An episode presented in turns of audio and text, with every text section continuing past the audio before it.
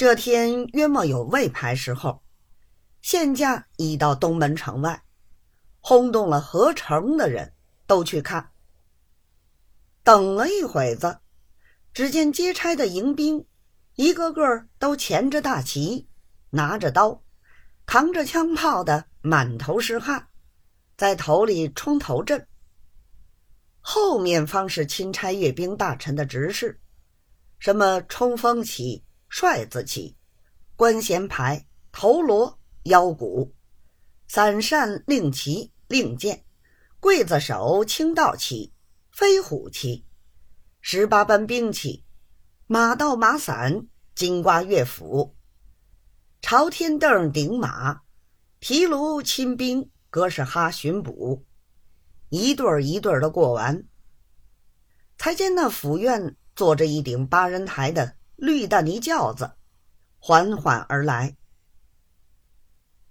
府院架着一副墨镜眼镜一手捋着胡子。一手扇着一把潮州扇，前呼好拥，好不威风。不上一刻，三声大炮到了行辕，两边吹鼓亭上奏起乐来。府院的轿子一直由歌士扶着，抬到里头下轿。大小官员齐在那里站班。府院朝着大众点了点头。簇拥着进去，便是一众官员上手本禀见。府院便把三荷包同王协台两个人传了进去，问问地方上的公事，又问问外国人的情形。又同王协台说：“今天已经四点钟了，明天一早到教场看操。”王协台答应着。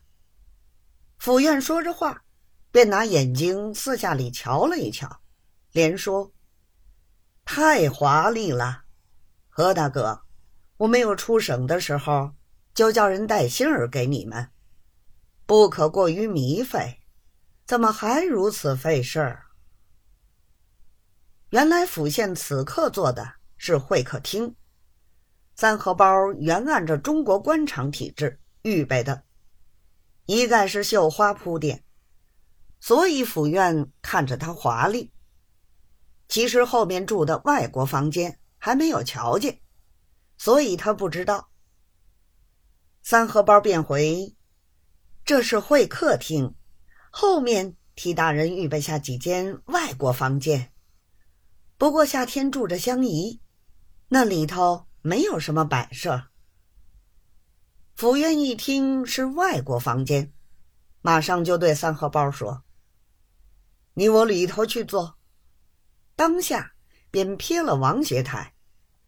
三荷包伺候着府院进去，只见院子里摆着好几百盆的花府院便赞了一声好。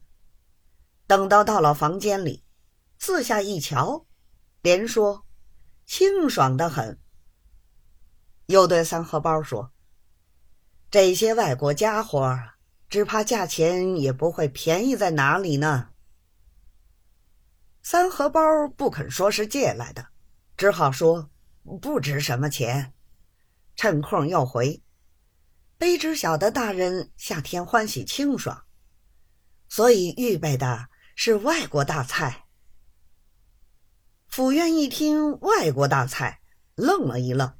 说道：“外国大菜牛羊肉居多，兄弟家里已经七辈子不吃牛肉，只要家常饭菜便好。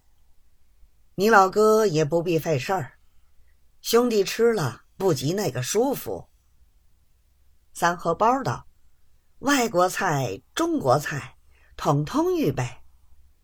就是外国菜，免去牛肉亦可以做的。”府院道：“既有中国菜，我就吃这个好，把那外国菜留着，过天请外国人吃。”三荷包听了这话，立刻丢一个眼色，给办差家人，叫他去招呼管厨的，赶紧预备。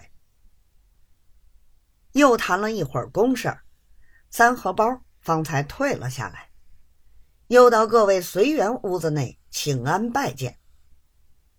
那府院吃过晚饭，州官又上守本禀安。